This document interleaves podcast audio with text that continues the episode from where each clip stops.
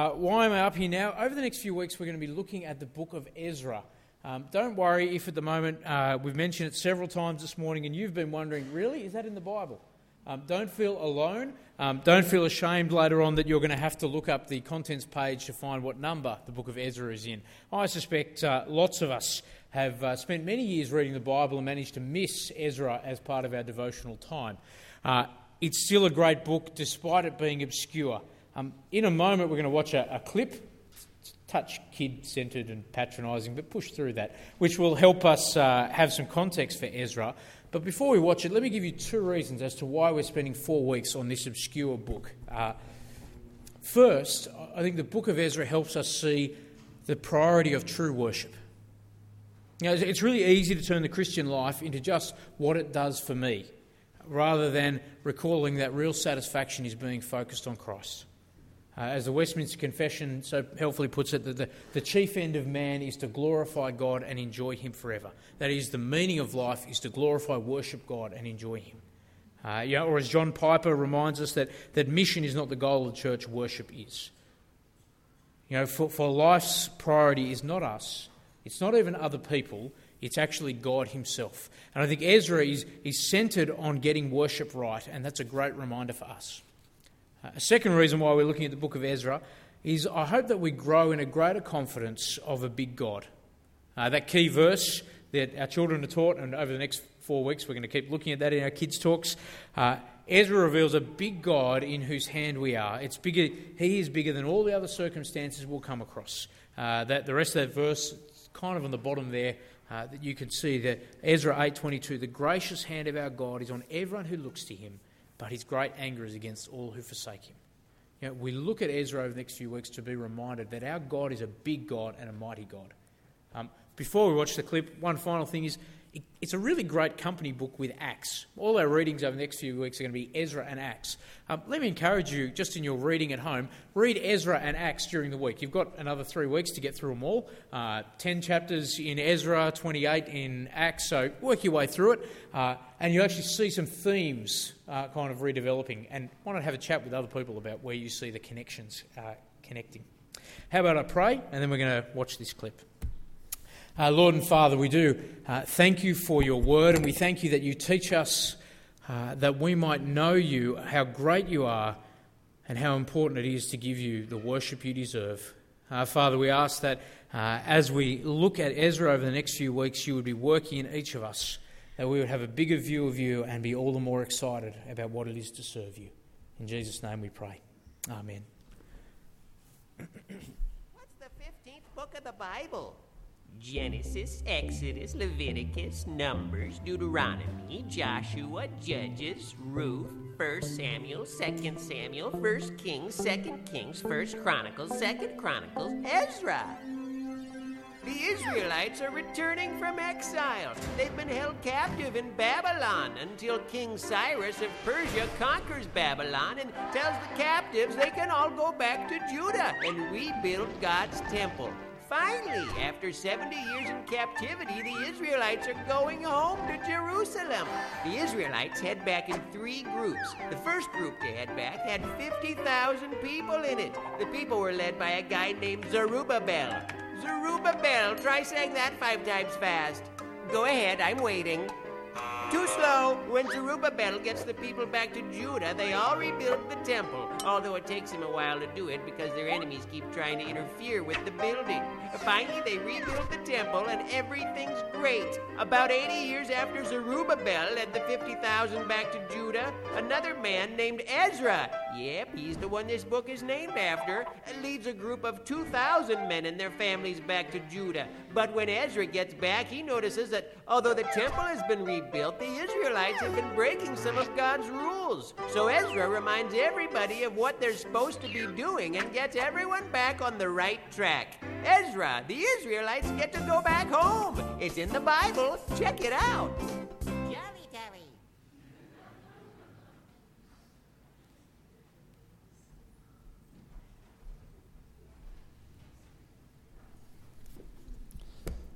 Uh, the first reading is Ezra 1, um, page 334 in your Bibles. In the first year of Cyrus, king of Persia, in order to fulfill the word of the Lord spoken by Jeremiah, the Lord moved the heart of Cyrus, king of Persia, to make a proclamation throughout his realm and to put in writing. This is what Cyrus, king of Persia, says The Lord, the God of heaven, has given me all the kingdoms of the earth, and he has appointed me to build a temple for him at Jerusalem in Judah. Any one of his people among you, may his God be with him, and let him go up to Jerusalem in Judah and build the temple of the Lord, the God of Israel, the God who is in Jerusalem. And the people of any place where survivors may now be living are to provide him with silver and gold, with goods and livestock, and with freewill offerings for the temple of God in Jerusalem. Then the family heads of Judah and Benjamin, and the priests and the Levites, everyone whose heart God had moved, prepared to go up and build the house of the Lord in Jerusalem. All their neighbours assisted them with articles of silver and gold, with goods and livestock, and with valuable gifts, in addition to all the free will offerings. Moreover, King Cyrus brought out the articles belonging to the, king, the temple of the Lord, which Nebuchadnezzar had carried away from Jerusalem and had placed in the temple of his God. Cyrus, king of Persia, had then brought by Mithredath, the treasurer, who counted them out to Sheshbazzar, the prince of Judah. This was the inventory gold dishes 30, silver dishes 1,000, silver pans 29, gold bowls 30, matching silver bowls for 10, other articles 1,000. In all, there were 5,400 articles of gold and silver. Sheshbazzar brought all of these along when the exiles came up from Babylon to Jerusalem.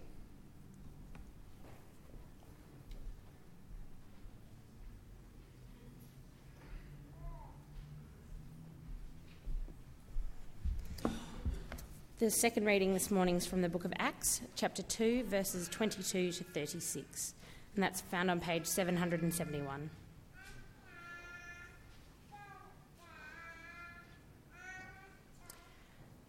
Men of Israel, listen to this. Jesus of Nazareth was a man accredited by God to you by miracles, wonders, and signs, which God did among you through him, as you yourselves know. This man was handed over to you by God's set purpose and foreknowledge and you, with the help of wicked men, put him to death by nailing him to the cross. But God raised him from the dead, freeing him from the agony of death, because it was impossible for death to keep its hold on him. David said about him, I saw the Lord always before me, because he is at my right hand, I will not be shaken. Therefore, my heart is glad and my tongue rejoices. My body also will live in hope, because you will not abandon me to the grave, nor will you let your Holy One see decay. You have made known to me the paths of life. You will fill me with joy in your presence. Brothers, I can tell you confidently that the patriarch David died and was buried, and his tomb is here to this day. But he was a prophet and knew that God had promised him on oath that he would place one of his descendants on the throne. Seeing what was ahead, he spoke of the resurrection of the Christ, that he was not abandoned to the grave, nor did his body see decay. God has raised this Jesus to life, and we are all witnesses of the fact. Exalted to the right hand of God, he has received from the Father the promised Holy Spirit and has poured out what you now see and hear. For David did not ascend to heaven, and yet he said, The Lord said to my Lord, Sit at my right hand until I make enemies a footstool for your feet. Therefore, let all Israel be assured of this God has made this Jesus, whom you crucified, both Lord and Christ. This is the word of the Lord. Thanks be to God.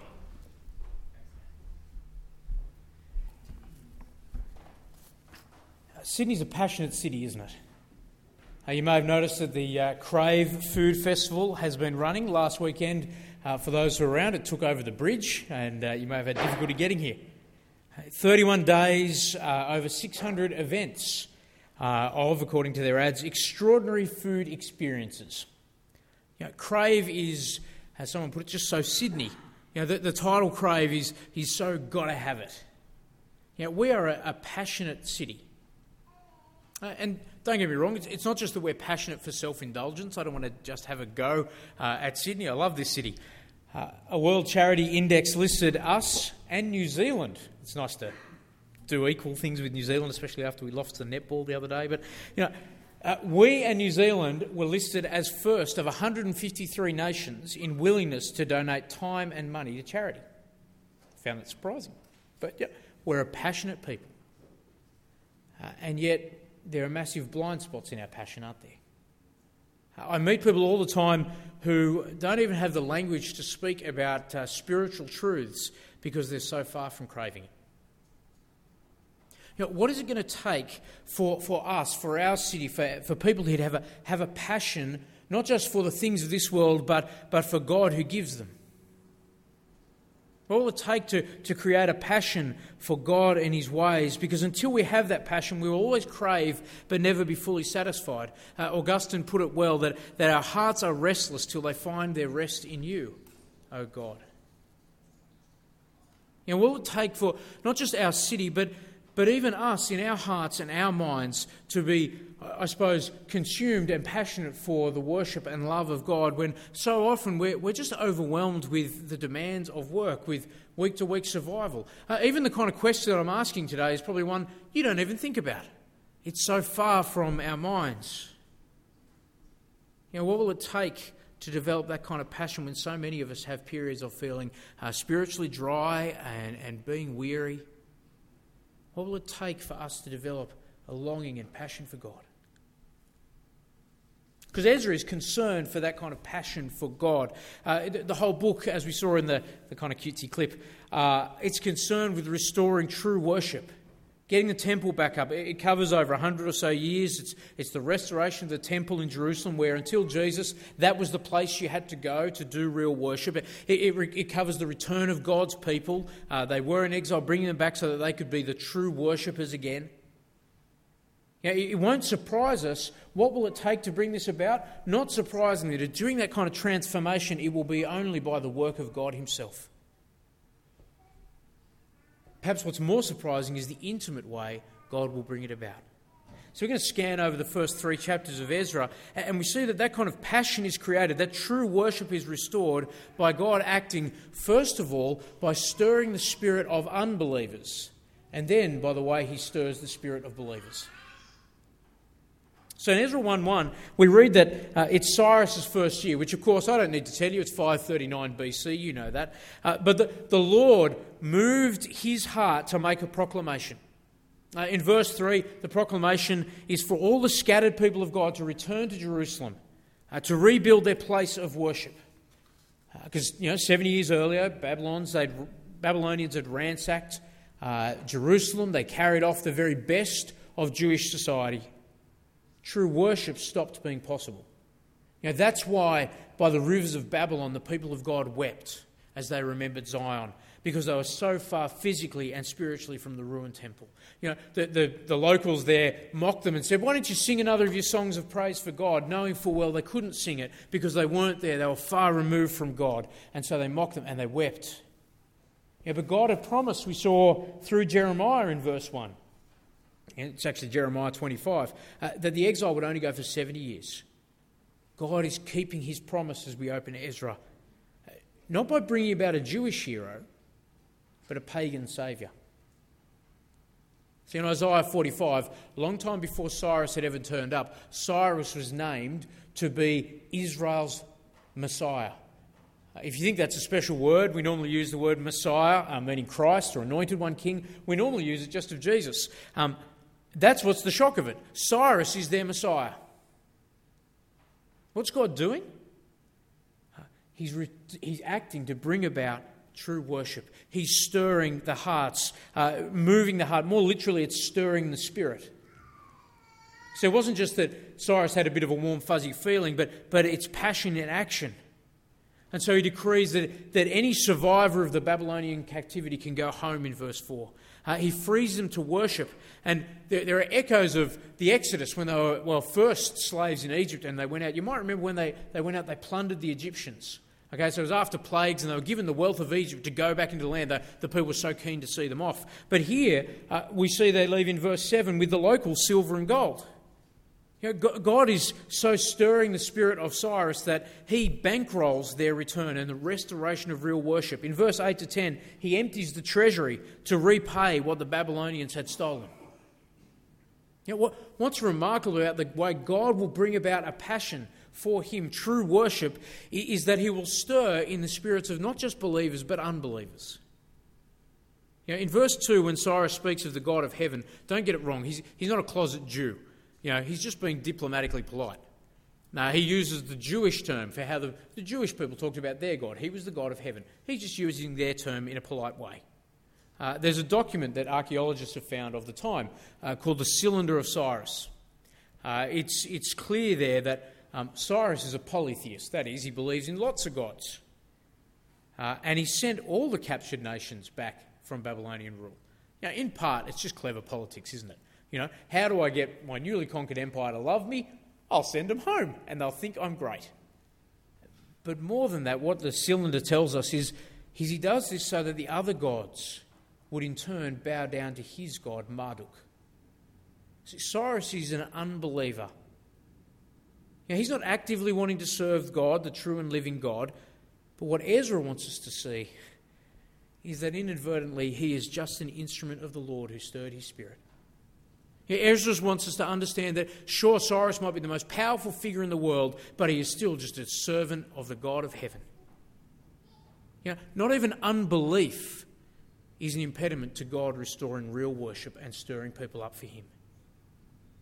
a few implications for us from that, isn't there? Uh, first, I want us to see we have a really big, powerful God. You know, we worship the God of heaven. That is, we worship the God who is over all the earth. Nothing is above him, everything is under him.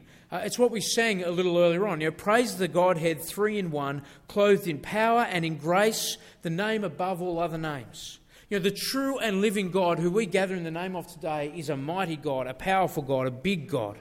His rule is not limited to just stirring the hearts of those of us who sign up to follow him.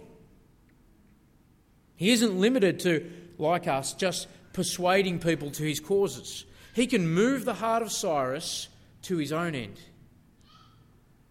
Uh, J.I. Packer uh, helpfully put it when, he's, uh, when he was writing, stressing the, the personal nature of God. Um, he says, Our personal life is a finite thing, limited in every direction, in space, in time, in knowledge, and power, but God is not so limited. He is eternal, infinite, almighty. He has us in His hands, but we never have Him in ours. Get that? That's the big God we serve. Now, it's the God who is over all. The, the earth is just small to him. The gracious hand of God is on everyone who looks to him, but his anger against all who forsake him. He has us in our hands, we never have him in ours. Our God is big and powerful. Uh, which means, the second implication, we can actually have confidence no matter who is over us. You know, Cyrus was serving his own purposes doing it for Marduk, doing it for himself, and yet God uses even this disobedience to restore real worship. You know, we can be confident because of our powerful God, no matter who is over us. I know after the, the recent election, there, were, uh, there was a lot of concern amongst Christians about the fact that we have a Prime Minister who's an avowed atheist. Now, I'd love uh, Julia Gillard to be saved. Um, I think it'd be good for the nation. Uh, more importantly, I think it'd be good for her, uh, her future, her present, her eternity. But we needn't worry that true worship can be overridden by just having an unbeliever in authority. We needn't worry. God stirs the hearts of even unbelievers. He's done it in leaders in the past. Um, our denomination, like, like all Christian denominations, uh, in recognition of the, the work we do to serve others and, and those in need, actually receive tax breaks, uh, significant ones. Uh, these tax breaks mean we can actually do more on less that is given. You know, there's God stirring people who don't believe that we can bring about true worship. Uh, we still have SREs taught, taught in uh, state schools. Um, those of you who remember Talina, who was part of our congregation before she moved to the hills, she has a great testimony. Uh, if you know her testimony of being a, a, little girl coming from an unbelieving family uh, who, at I don't know five, six, seven, loved Scripture, and through Scripture come to love the Lord Jesus. We can be confident that God's work of restoring worship, of bringing about that passion for Him, will keep going no matter who leads the nation, no matter who leads your workplace. For God is a mighty God who can stir the spirits of unbelievers.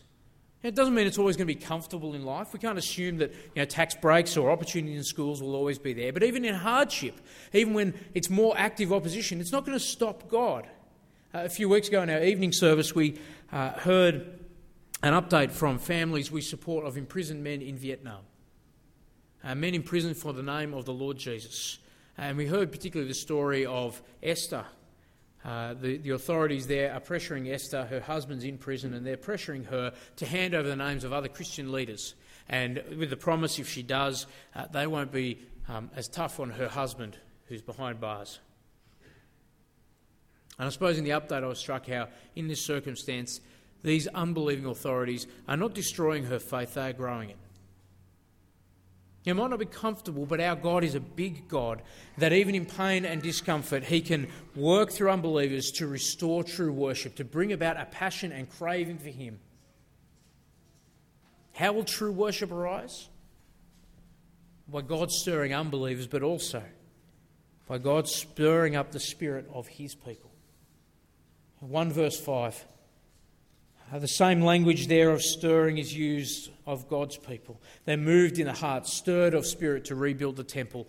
Uh, it's passion in action again. You know, not only do they financially invest, but, but they actually move. Um, we didn't mercifully uh, read chapter 2. Just scan with your eyes if you've got it open in front of you. You can see what's going on there. We get this long list of names and numbers. Uh, what we're given is an insight into just how God has stirred his people. Um, there's the sheer number in 2 verse 64 um, 42, over 42,000 people. You know, there's a variety then of people. Descendants uh, of Israel are there. There are, there are priests, there are Levites, there are singers, there are temple servants. You can look over the headings, they kind of give it away as you run through that chapter. The point is, there's a whole variety. Every walk of life is involved in this large number of the return that God has stirred up. And we see the level of commitment. We see people willing to give up their established life in Babylon. You know, what I like to say is that they'll take their kids out of Babylon grammar, they'll leave the, the harbour views of the Kebar River, and they will go to war torn, devastated land of their parents back in Jerusalem. They are stirred up. God stirs his people. He, he's keeping his promise that if he would have his people in his land, that they might worship him. And so we get to chapter 3, just flick over, well, it's there at the bottom of that page. Um, and that's exactly what happens. Real worship starts. Um, we skip six months down the track. Uh, they've resettled and they gather for worship. And, and the beauty is, you, you, read chapter 3, is they're doing it properly in a way that hasn't happened for centuries.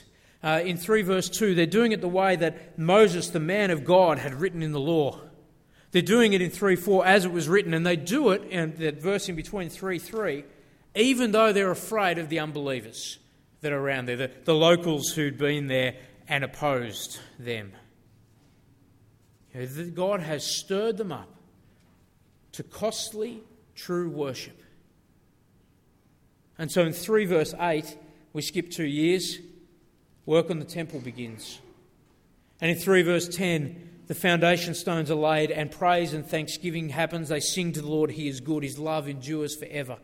And they give a shout of praise because God has laid the foundation. See, God re-establishes this true worship. He stirs in the hearts of people so oft distracted. So easy would it have been for them to stay where they were in Babylon, but God stirs their hearts to, to put the distractions aside and see what really matters.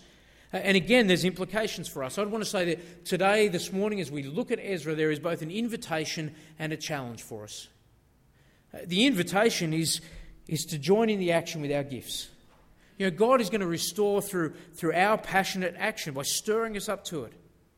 You know, God is sovereignly in control uh, of, of believers and unbelievers alike, but that doesn't mean we sit back and do nothing. You know, when you know that the power of God guarantees his victory, why wouldn't you get on board with what he's doing? It's a call to action. That's the stirring of the Spirit God puts in his people. It's an invitation for you and for me to use our gifts for his cause. Because in Ezra 2, that list, not, not everyone's a household head. Yeah, not everyone's a priest, not everyone's a gatekeeper, not everyone's a temple servant. Now, in chapter 3, they have to pay masons to do the work. The idea is you've got lots of different gifts, but they work together for the same cause as God stirs his people to use what he has given them for him.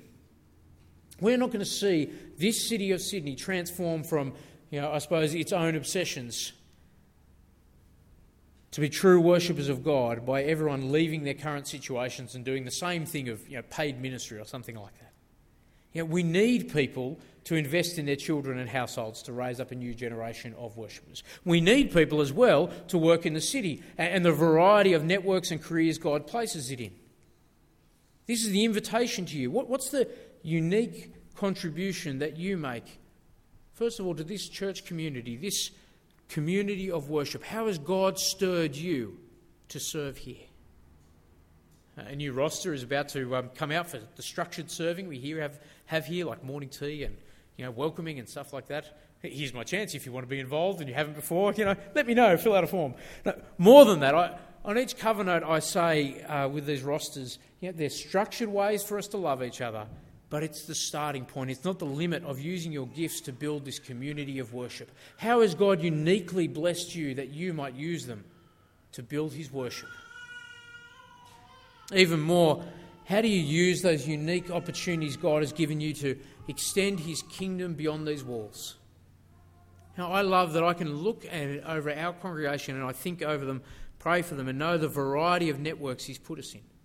You know, I can think we've, we've got involvement in sporting groups from amateur to professional, uh, in schools, from little children uh, to people who get involved in training up future leaders of schools um, and, and society. We, we have connections here in the corporate world. Uh, we have it in lots of little suburbs and pockets around this kind of area, but even more across continents. We have connections here through to Asia and the Americas and Europe and uh, Africa. You know, true worship is going to be restored as God stirs in us to take up that invitation and use our gifts that others might come to worship Him. Which brings me to the last implication the challenge. Pray for God's stirring. Pray for God's stirring. It's God who stirs the spirit, it is God who moves the heart to restore real worship, to have that longing for Him. It's always His initiative. It's got to be Him who acts. We need to pray that He will stir that passion in us. Uh, we have as a church a mission statement living for Jesus, loving like Jesus. That is only ever going to be true if God stirs it up in us to do that. Now, Ezra 3 actually finishes disappointingly. Um, there's this moment uh, that anticipates more. So, uh, just after in 311, everyone's singing praise for God. 3 verse 12 Many of the older priests and Levites and family heads who had seen the former temple wept aloud as they saw the foundation of this temple laid. They wept because this was, quite frankly, a second rate temple. It was nothing on Solomon's temple, it was feeble. Ezra 3 leaves us with a longing to ask God to stir something greater. It, lays the platform for the worship that Christ established. That's why we looked at Acts 2, where not only is God stirring up people uh, and their spirits, He is actually putting His Spirit in Acts 2 within His people, His Holy Spirit. Uh, Ezra 3 finishes with those mixed emotions, pushing us to look for something greater, to pray for something more. Um, two things I want us to pray for this week. On your own, do it in groups, I don't mind. Two things to pray for. One, pray for God to restore true worship and a passion for God in our city and nation. Our Archbishop set a, a desired target of seeing 10% of our city in Bible believing churches. Um, you know, let's be honest, 10% of Kirribilli are not here. Uh, the, he wrote a prayer uh, for the mission that's worth us all praying. I'll read it out. You don't have to do it word for word. Get the feel of this prayer. Uh, our gracious God, we pray that you will help us to proclaim our Saviour, the Lord Jesus Christ, so that everyone around us will hear his call to repent, trust and serve Christ in love, and be established in the fellowship of his disciples while we wait his return. May we continue to pray and depend on your Holy Spirit and to glorify you. Amen. So, if true worship is going to be restored in our city, we, you, me, we need to pray for God to stir. And secondly, we need to pray for God to stir in us that kind of passionate commitment to His purpose. If the remnant were, were willing to pour out uh, their money, move homes, overcome the fear of locals, to be that committed to, to restore worship at what was a feeble temple, how much more should we be challenged to share that kind of passion when we have the Lord Jesus and true worship in Him? I was at a, an awards night for a rugby league club uh, just this week. Uh, in the course of what was a very long awards night, um, they, uh, they talked a little about at the start of the season Uh, the high performance setup there needed overhauling. They needed 200,000 extra dollars beyond budget. In a matter of weeks and some phone calls, all in the pre season, they had it all.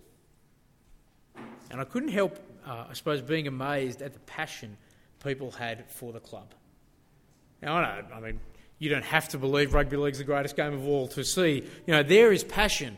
Uh, some of us do. Um, there is real passion. And I, I, as I was at the awards night, I couldn't help think, wouldn't it be great if our passion for worshipping God exceeded that kind of passion at the awards night? You know, that kind of investment. Yeah, and it's not going to be by us, you know, I'm not going to tell us we've got to pull ourselves up by the bootstraps. It's not going to be by us. It's going to be by God pouring out more of His grace upon us. You know, I know that many of us go through periods of just being distracted by all the good things God gives us, so much so that we kind of forget the giver. You know, and if that's you today, pray God would straighten out your passions. You know, I know that many of us have periods where we're simply we feel spiritually dry or distant or burdened or worn out. And if that's you, pray again that God will stir your heart. So, how is that craving for God going to be fulfilled in our lives? How will, how will true worship be restored? How will our city be transformed? How will our lives be transformed? By nothing less than the gracious hand of God stirring in believer and unbeliever alike. Let's pray.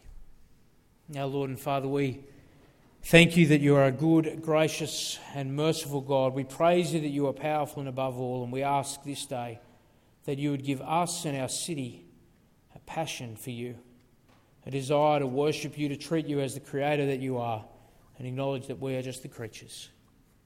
Father, for those of us who have been distracted, for those of us who are feeling tired and worn out, stir in us a passion for you and give us satisfaction in worship of you. In Jesus' name we pray. Amen.